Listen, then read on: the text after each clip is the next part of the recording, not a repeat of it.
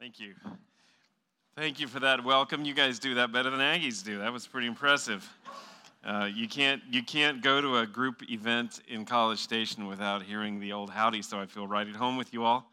Uh, no, actually, I really feel at home with you all because uh, that worship was amazing and just the focus of uh, yeah. The, God's glory among the nations is exactly what we're going to talk about this morning, and uh, just really appreciated that. And even though we have not met before, I feel like I am with family because I am with family uh, in the body of Christ, and so it's great to be with you. Um, before we get into the scripture, I just want to give you a little introduction of uh, the mission and also just personally who we are. Uh, Mark's already told you quite a bit.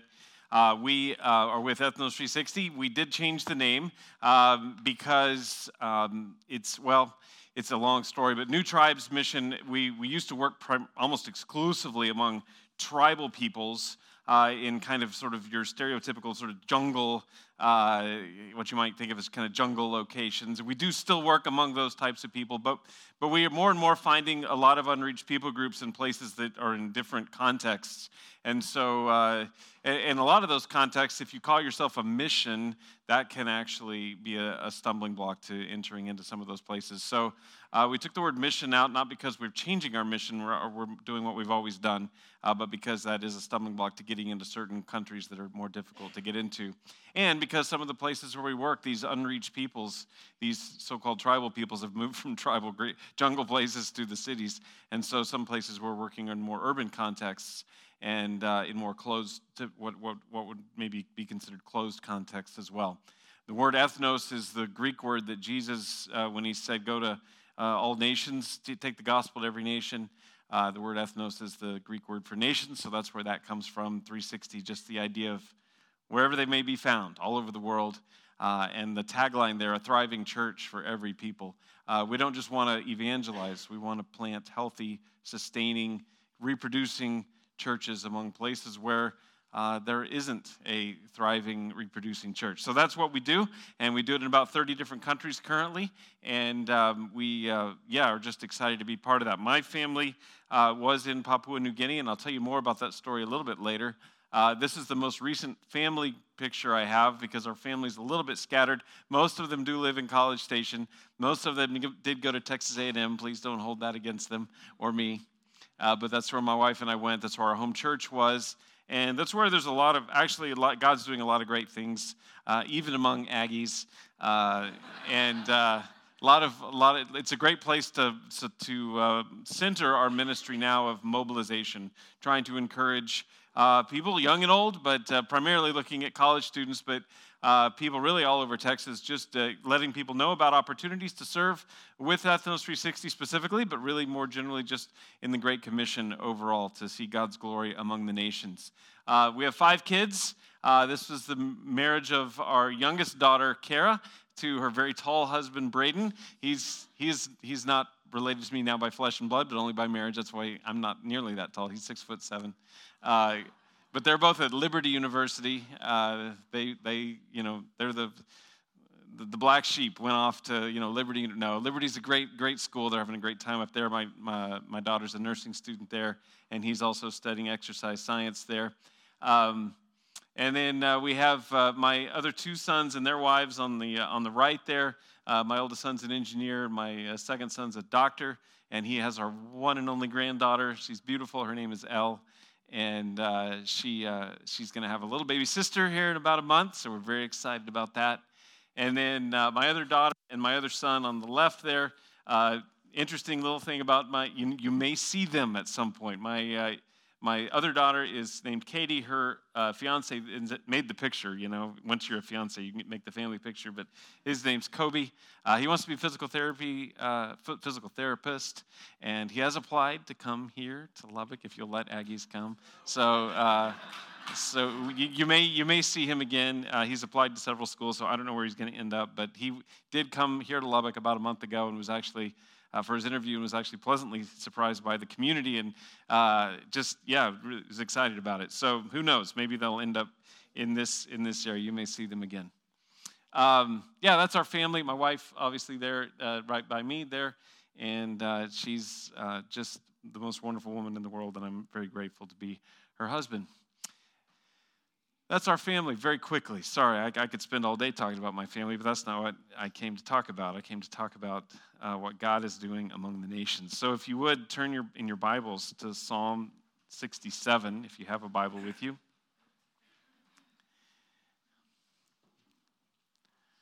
And I'd like to read this entire psalm. And of course, remember that uh, what I loved about the, uh, the songs you were singing this morning was that they were prime, that you drew a few from the New Testament, but you drew a lot from the Old Testament. And what I, what I would like to do is uh, talk about this theme of missions, but I want to look at it really holistically from the entire Scripture.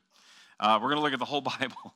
no, not really. We're going to we're going to look at uh, various places from the beginning and the end of the Bible to see that this idea of God's gospel, the glory of God, the message of God, the salvation of God going to all nations is not just this thing that Jesus started at the end of his life when you know or the end of sorry after he was raised at the end of his ministry on earth before he was taken up to heaven. We're familiar with uh, the great commission when he told people to go to every tribe tongue people nation make uh, make disciples among all the nations. This is not a new idea. This is something that god has been about from the beginning. And of course psalm 67 written back in the old testament times around the time of david um, whether or not it was written by David himself or during that time, it was written hundreds of, if not a thousand years before the New Testament period. So just keep that in mind as we read. And I'm going to be switching between versions a little bit here. I've got some ESV, I've got some NIV, and I've got some NAS. So just bear with me on the Bible versions, but hopefully you'll uh, you'll follow along.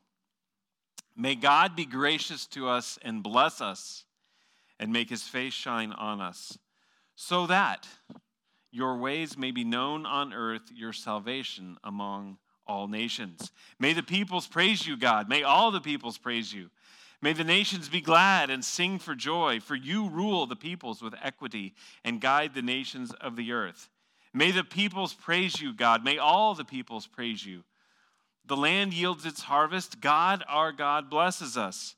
May God bless us still, so that all the ends of the earth will fear him. Let's just pray. God, thank you so much for your word. Thank you for the message of salvation that we have received, that we have uh, been blessed to receive and enter into new life with you because of what Jesus has done. Uh, Lord, it's a great privilege to be your children this morning. It's a great privilege to be able to sing and praise your name, and yet we're mindful of all the places around uh, the earth that have not yet heard your gospel. And Lord, yet your desire, as we read here, is to see your glory go among the nations. God, may you move in our hearts this morning and show us how you want us to be part of what you're doing around the world, whether that's here in Lubbock or some other place, God. And I pray that you would show us your will in each one of our lives so that we may proclaim your name among, among the nations. In Jesus' name, amen. God's desire is shown to us right here that, that, that his glory would go among the nations, that people would honor him, that people would fear him, that they would know his goodness and that they would ultimately know his salvation in Christ. And that's God's ultimate design for us. In fact, if we go back really all the way, like I said, we're going to look at the whole Bible here. If we go back all the way to Genesis chapter, chapter 1, when Adam and Eve were created, God said, Be fruitful, multiply, subdue the earth, rule over it, and, and basically be my image bearers. You've been created in the image of God. Now be my image bearers and fill the earth with worshipers of me. That was the original instruction, and they got, they got it half right, you know, I guess. They, we, we, they, they, they, they multiplied, but the whole part about taking his, his glory to the ends of the earth, as we know, was marred very quickly in Genesis chapter 3 by the fall. And sin entered into the picture. What we wouldn't understand until later was even though mankind sin, God's glory was going to be revealed anyway. And in fact, his glory was going to be revealed. This is mind blowing, but his, his glory was actually going to be revealed in even a greater way because people sinned. We were going to get to know his mercy and his love and his salvation and, and the death of Christ on the cross and, and his, his resurrection to new life. All of that was yet to come. But that command was there from the beginning in Genesis chapter 1. And so we know that those first few chapters of Genesis. They, there, was, there, was, uh, there, there, was a filling of the earth, but the earth was, it says, became violent and corrupt, and, and people turned away from God, and then God sent a flood, and he repeated his instruction at the end of the flood to Noah and to his family fill the earth, fill the earth, spread out. In a sense, again, take my name. These weren't the exact words, but it was take, take, the, take worship of me and fill the earth with it. So, you know, be a steward. Be a steward of this ground on my behalf. And so, once again, we see in Genesis chapter 11, people didn't, didn't obey. They disobeyed and sin entered the world. Look in Genesis 11. Keep a finger in Psalm 67. We're going to jump around a little bit here.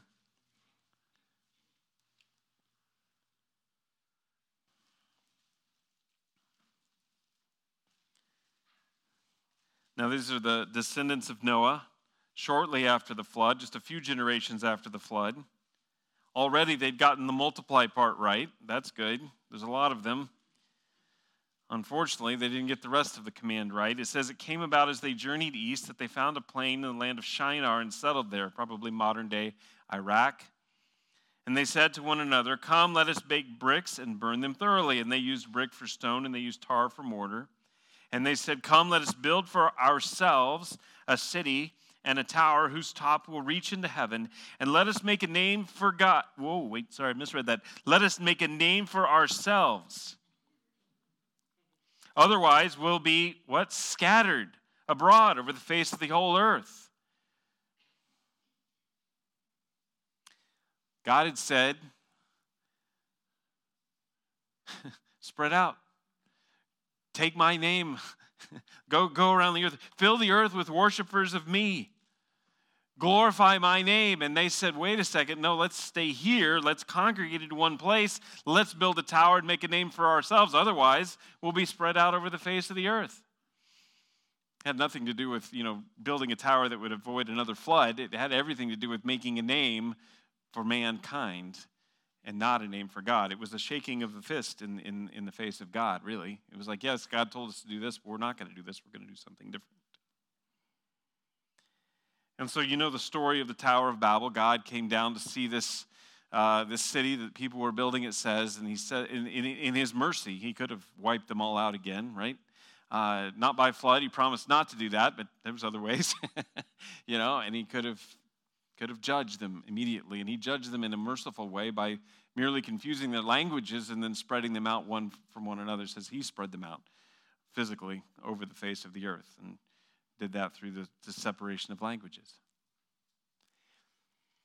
And so we have this really at the end of Genesis 11, which kind of in some ways forms the introduction to the Bible we have this situation where mankind is separated from God because of sin, and now mankind is separated from one another because of Babel. And so we have division between God and man. We have division, mankind one from another. We have people in conflict. And, and to this day, sin has brought this conflict, right? And we see, we see people scattered all over the earth in conflict with one another and in defiance of God. But we know that the story doesn't end like that because we've got the end of the story here. And in Revelation 5 9, we know this. It says, One day, people from every tribe, tongue, and nation are going to be around the throne worshiping God. It says this, and they sang a new song You are worthy to take the scroll and to open its seals because you were slain, that is Jesus, and you were per- and, and with your blood you purchased for God persons from every tribe and language and people and nation. So instead of being divided, people are unified. Every pe- people from every tribe, tongue, people, and nation are unified together, worshiping, not in defiance of God as they were at Babel, but worshiping this, worshiping God around His throne. That's the end of the story. And so the story of the Bible is really how we get from that place at the beginning to the end. How do we get from Babel to Revelation? And Psalm 67, then, back to Psalm 67, really encapsulates the heart of God for his purpose for creation. It's what God is about, it's really what the story of the Bible is about. And I think it's important for us to read our Bibles through that lens, not just, not just a collection of, of, of good tales that tell us how to live and commandments that tell us what to do and what not to do. and you know, interesting proverbs and things that, that we like to post on our social media and that kind of a thing. It, we want to see the Bible really not just as a collection of sayings and, and all these different things, but seeing it as the story of God taking his glory to the ends of the earth through the message of salvation in Christ. That's the story of the Bible.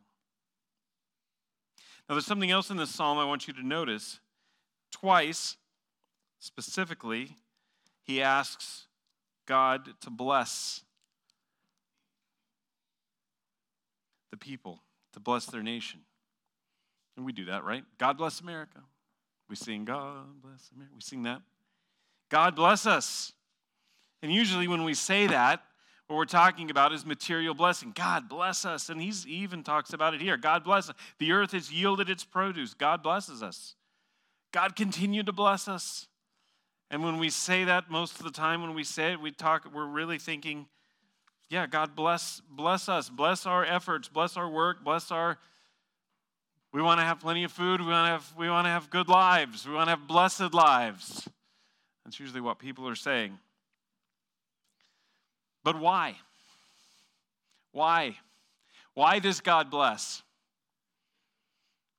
For what purpose? Read what it says there. God blesses us, verse 7, so that all of the ends of the earth may fear him. There's a purpose for the blessing of God in your life. It's so that you can bless others with the message of salvation, and people all over the world can fear him. That's the reason God blesses us in order that we may be a blessing, not just so that we can be comfortable and happy and have great family times together and wonderful Thanksgiving and just stuff ourselves as full of Thanksgiving food as we can. Uh, guilty. Not just so that we can have secure borders and be prosperous economically, so that God bless us, so that, so that His glory will be proclaimed among the nations. I love that. That was in the first song we sang this morning. He blesses us. I don't, I don't have the exact words in my, in my in my brain, but that same idea. He blesses us so that his glory may be known among the nations. Now, how does he do that? How does he do that? Well, God is on the move. If you've read uh, the Chronicles of Narnia, you, you may remember that, that idea of Aslan is on the move. You know, Aslan is the Christ character in the, in the Chronicles of Narnia. If you have never read The Lion, the Witch, and the Wardrobe, and if you haven't, you need to because it's very, very good. Uh, but one of the things they say at the beginning, when, when the White Witch has uh, got the entire uh, kingdom of, or the land of Narnia in darkness under her evil kingdom, when it's always winter and never Christmas, when, it's, when they're being ruled by cruelty and fear, uh, the beaver says to the children in the story, they say Aslan is on the move they say Aslan is on the move. And when he says that to them, they have this, oh, each of them has a reaction. Uh, that, that most of the kids, one of the kids is working with the white witch, and they don't know that yet. And it says he has this, uh, this feeling of horror that comes over him. But, but the rest of them, Peter feels bold, and, and uh, Lucy feels like it's going to be summer and, you know, vacation and never ending. And, you know, all this, all these, this response. But what I like about that idea is that even though no one can see it at the moment, Aslan is on the move. God is on the move. God is working. And it's easy to turn on the television set and, and, watch the news and see the conflict that's going on around us and begin to despair and feel like maybe we don't have much in the way of hope. It's easy to look at our, our political system and be a little discouraged by what we see in the news and the, the, the grip it seems that Satan has on our country in so many different ways. But be encouraged. God is on the move. And He's moving people. God is on the move, and He moves people for His purpose and His glory. Just look in Genesis chapter 12. Right after Babel, here's the situation, right? You've got mankind separated, living in defiance. There's this, there's this big problem, right? Right at the end of Genesis 11, it's the problem is defined. We've got sin, we've got division, we've got rebellion, but God chooses a man and his wife named Abram, later known as Abraham. But in Genesis chapter 12, it says, The Lord said to Abraham, first word he says to Abram is what? Go. He was living over there in the land of Ur, in the city of Ur, which was near the Persian Gulf, what modern day, probably modern day Kuwait, Iraq, that area. And God told him to get up and go. And he took his entire family, in fact, his whole extended family was involved in this endeavor at the beginning. And it says that they went about as far northwest. If you go up the Tigris and Euphrates River, they went up towards what is now modern day Syria and settled there for a time. And God told Abram specifically, Leave your father's house, keep going. Let's just read that. It says, Go from your country and from your relatives and from your father's house to the land that I will show you. And I will make you a great nation, and I will bless you, and I will make your name great so that you will be a blessing. There's that idea again. I'm going to make you, I'm going to bless your socks off, Abram. I'm going to make you great. I'm going to give you descendants. I'm going to give you children. I'm going to give you land. I'm going to give you possessions. You're going to have all of this stuff so that you may have wonderful Thanksgiving dinners. No, so that you will be a blessing. And I will bless those who bless you, and the one who curses you, I will curse, and in you all nations, all families, all ethne, if I can use the ethnos term there, all families of the earth will be blessed through you. I am blessing you, Abraham, so that you may be a blessing. So that you may be a blessing. So sometimes God calls people to go. Abram he called to go. And that's not the only time. In fact, we'll see that several times. He told Isaiah to go. Go. And Isaiah got quite a vision, didn't he? In Isaiah chapter 6, he was uh, given a vision of God, and, and he says, Who will we send to go for us? And he says, Here I am. Great word there in Hebrew. It's basically like, Lord, whatever you ask, I'm ready. Here I am. What do you want me to do? Great place to be before the Lord. He says, Go, go to these people. And guess, guess what? They're not going to listen to you, but go to them anyway. go. Sometimes God calls us to go.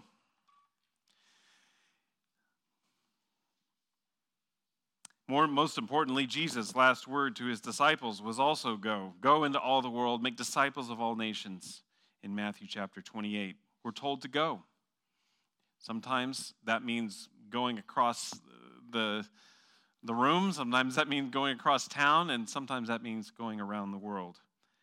But the point is, God is on the move. And one of the ways He does that is He asks us to move. He tells us to go for His purpose and His glory. So God is on the move. He asks people to go, and, and they should respond to that. But that's not the only way people move.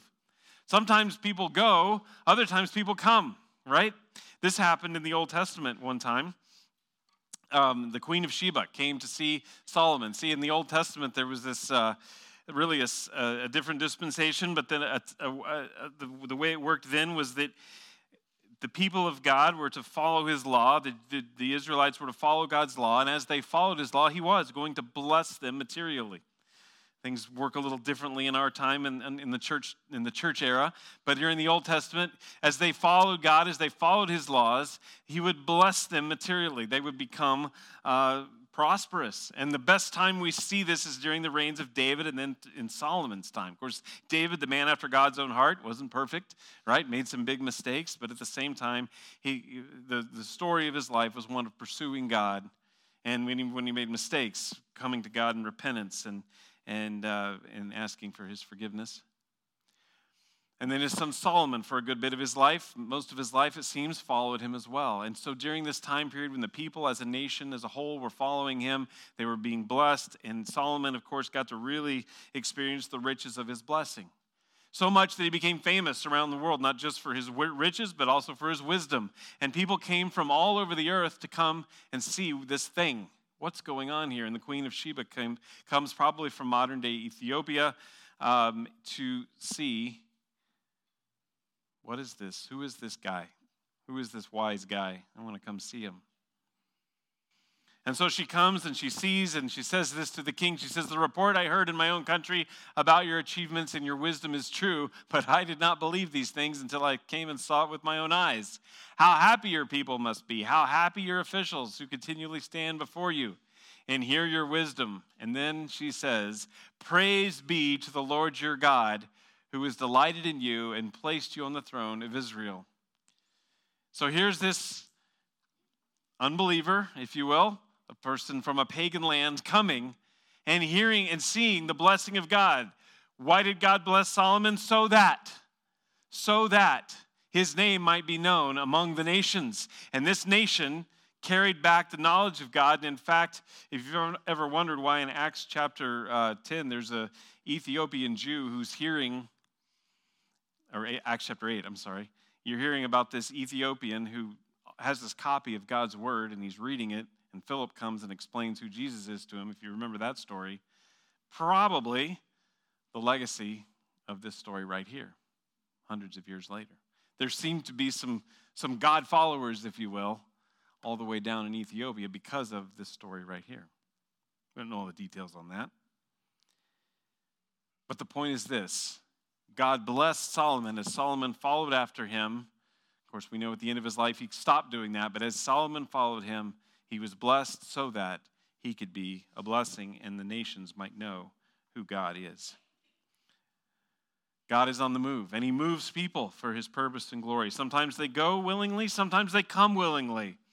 But sometimes it's not so willingly. Sometimes people get moved for reasons that they don't want to. Later in Israel's history, because they disobeyed the Lord, uh, He allowed the enemy nation of Babylon to come and to, con- and to take people away because they had disobeyed Him. But there were still some God followers among them.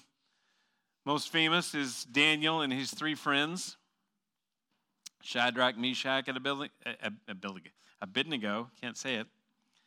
They, they went unwillingly. They were taken captive. They went. But as they went, what did they do? They continued to proclaim who God was, and they continued to be faithful to Him and walk with Him.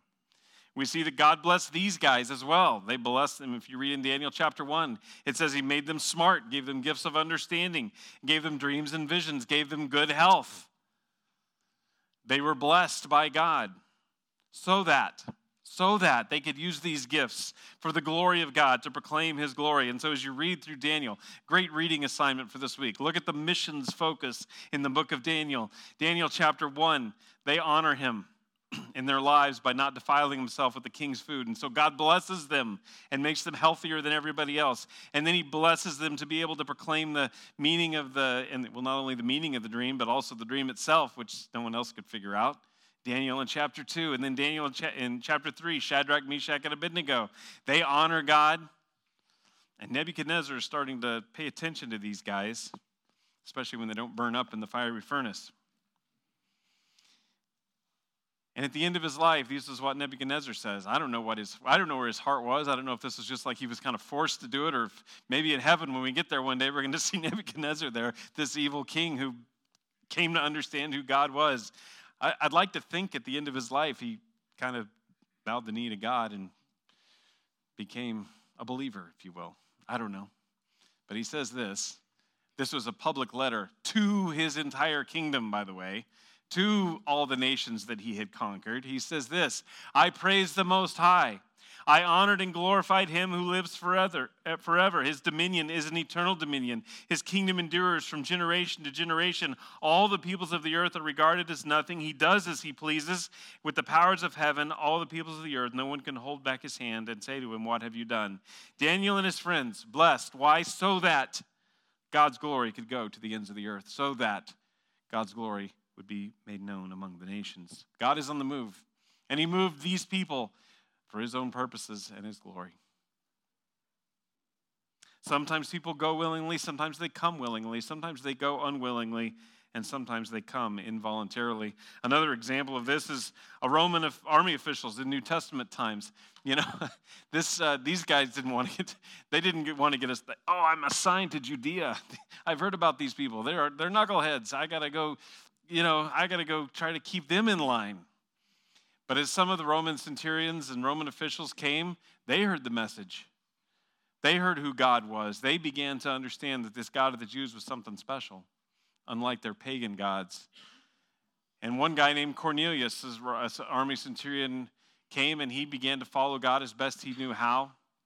And it said he was praying and he was giving gifts to the poor and he was seeking to follow God. And if you read the story in Acts chapter 10, he became the first Gentile believer. God moved him. God moved him to Judea. He had no idea why.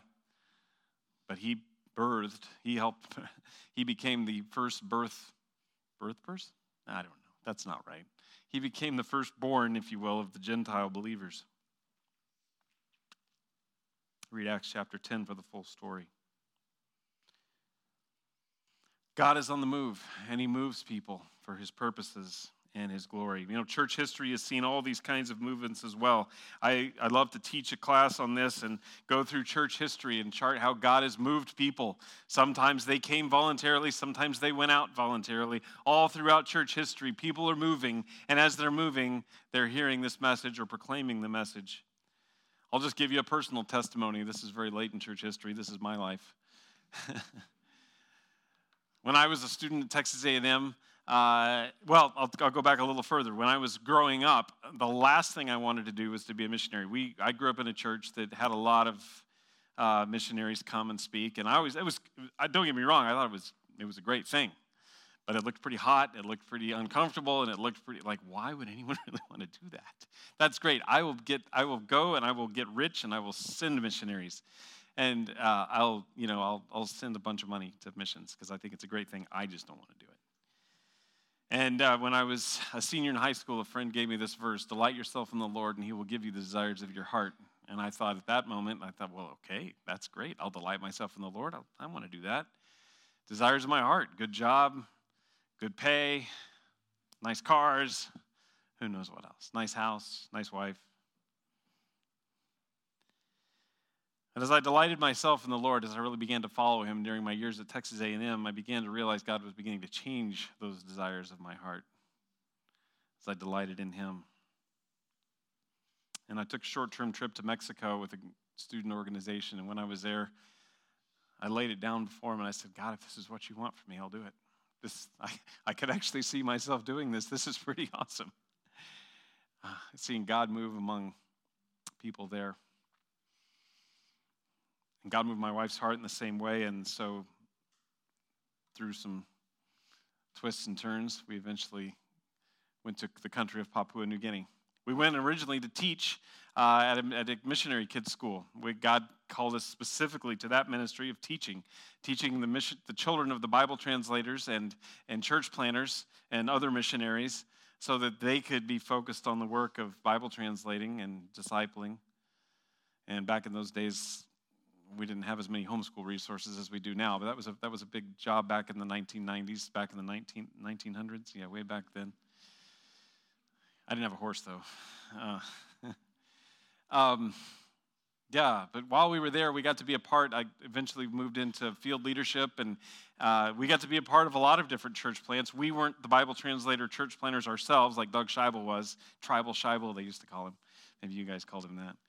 Uh, but we got to be part of a lot of them through, the, through our work in missionary kid education, through our work of uh, in the field. This is just a trip I took with uh, some of our new church planters, a couple of guys, young guys on the right there.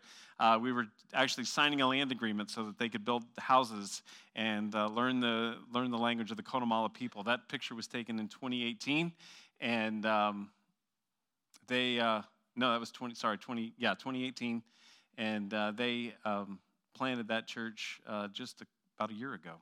And now there's believers among the Connemala people, and they're being discipled, and the Bible's being translated. There on the right is a dear sister in Christ named Okani with my wife there. Um, she was martyred. we found out just about a year ago. Martyred for standing up to some of the uh, satanic practices that go on in, uh, in Papua New Guinea. They still burn witches. And so she was killed because she stood up for that and stood for Christ in, in, a, in her really unsaved village. She was about the lone believer. And we got word that she was killed not too long ago. And still get a little choked up when I see picture of her. She's a sweet, she barely read. She, uh, she used to, uh, she used to have a little New Testament in the trade language and uh, she had these really thick bottle cap glasses, barely could read. But she would read out loud during her lunch break. She would uh, come to the house, and during lunch, she would, uh, she would get her Bible and she'd get up close and just try to read the words as best she could. Uh, dear sister in Christ, every time she prayed, she had a hard life. She had a difficult life. She, uh, her husband was blind. Uh, she had some a lot of aches and pains, and lived in a, a, village of unsaved people, but she would come to our uh, mission station and uh, she worked for us, and, and we became just good friends. But every time she prayed, she would uh, say, Lord, thank you for heaven. Thank you for heaven. That's what she was looking forward to. She had her focus on that, and like you were saying earlier, she got to get there before the rest of us. God is on the move, and He moves people for His purposes and glory. And you know, was, there was something we sang in one of the songs that talked about you know being willing to sacrifice, being willing to give it all or sacrifice it all so that others could come to know Christ. And I would just say our own testimony uh, wasn't that much of a sacrifice. We got blessed. God blessed us through the 24 years we spent in Papua New Guinea. Um, yeah. Just to close, um, sometimes we see pictures like this in the news, and sometimes the news tries to stir up our emotions in maybe ways that aren't biblical. God is on the move, and He moves people for His purpose and glory. The mass migrations of people has happened a lot in recent times. It's happened throughout history, but the past 100 years have seen some tremendous number of peoples moving, whether that's refugees fleeing violence, political turmoil, famine, or, or immigration to North America. Roughly 14% of the population of America now, about 47 million people here, are immigrants. Many of these peoples, especially refugees, have come, come from peoples who would be considered unreached peoples, peoples that don't have access to the gospel in their home countries. They're closed oftentimes, but for whatever reason, now they're here. Now, I'm, I do not want to get into pulp. This is, a, this is one of those political landmines, like taking a grenade and throwing it in the middle of the room and just walking away and see what happens. But I, I don't want this to be a political discussion. And I know there's a lot of strong feelings on these issues, and they're very complicated issues when you, when you think about different, different concerns about uh, border security and all that kind of a thing. But I would just challenge you.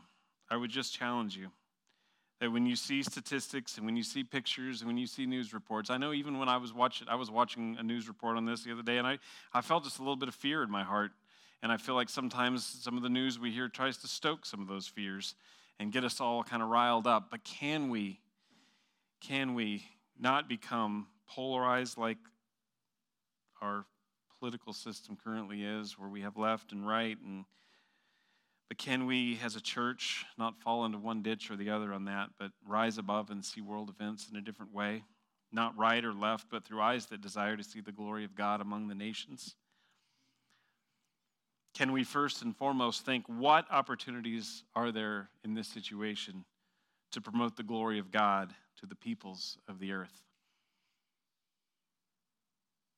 I love it that you guys are inviting uh, international students to your Thanksgiving. We do that in, at our church as well in College Station.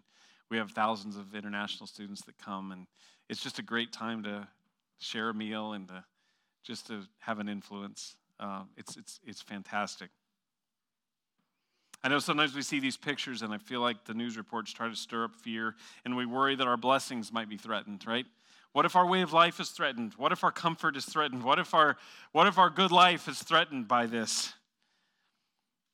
If all these people come in, will that threaten the blessings that we've received? But remember, God has blessed us. God blessed us so that, why? So that his glory might be made known to me.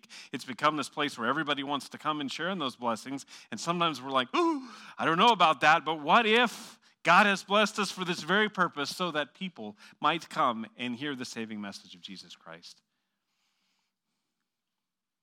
I know it's a complicated issue, and I'm trying to oversimplify it. But just, I challenge you to look at this situation through kingdom eyes. And I think your spring break trip is going to be dealing with some of this as well. So, uh, just a little segue for the lunch there. Make sure you uh, support the team that's going to go work with the refugees and the internationals in the Dallas area. Lots of opportunities there, lots of opportunities for the kingdom of God. God is on the move, and He moves people for His purpose and glory. So, what do you do with this? Sorry, I know I'm a little bit over time. I'm just going to real quickly give you just a few practical practical things. First, you can pray. Pray.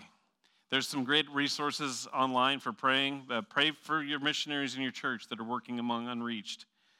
Uh, there's a website called unreachedoftheday.org, unreachedoftheday.org, where you can read, under, learn about people groups that are outside access of the gospel. Consider going on a short term trip.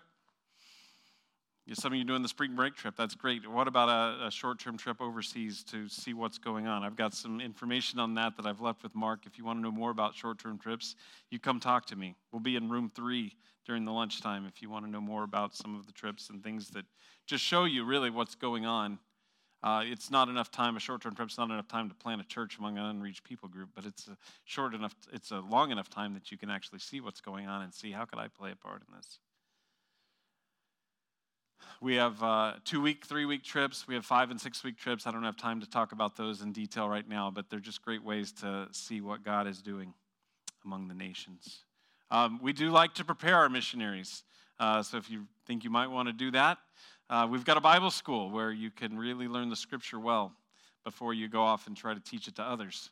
Uh, we want you to be well prepared. We also want you to be well prepared through our missions training program so that you, uh, uh, that you get over there and know what you're doing.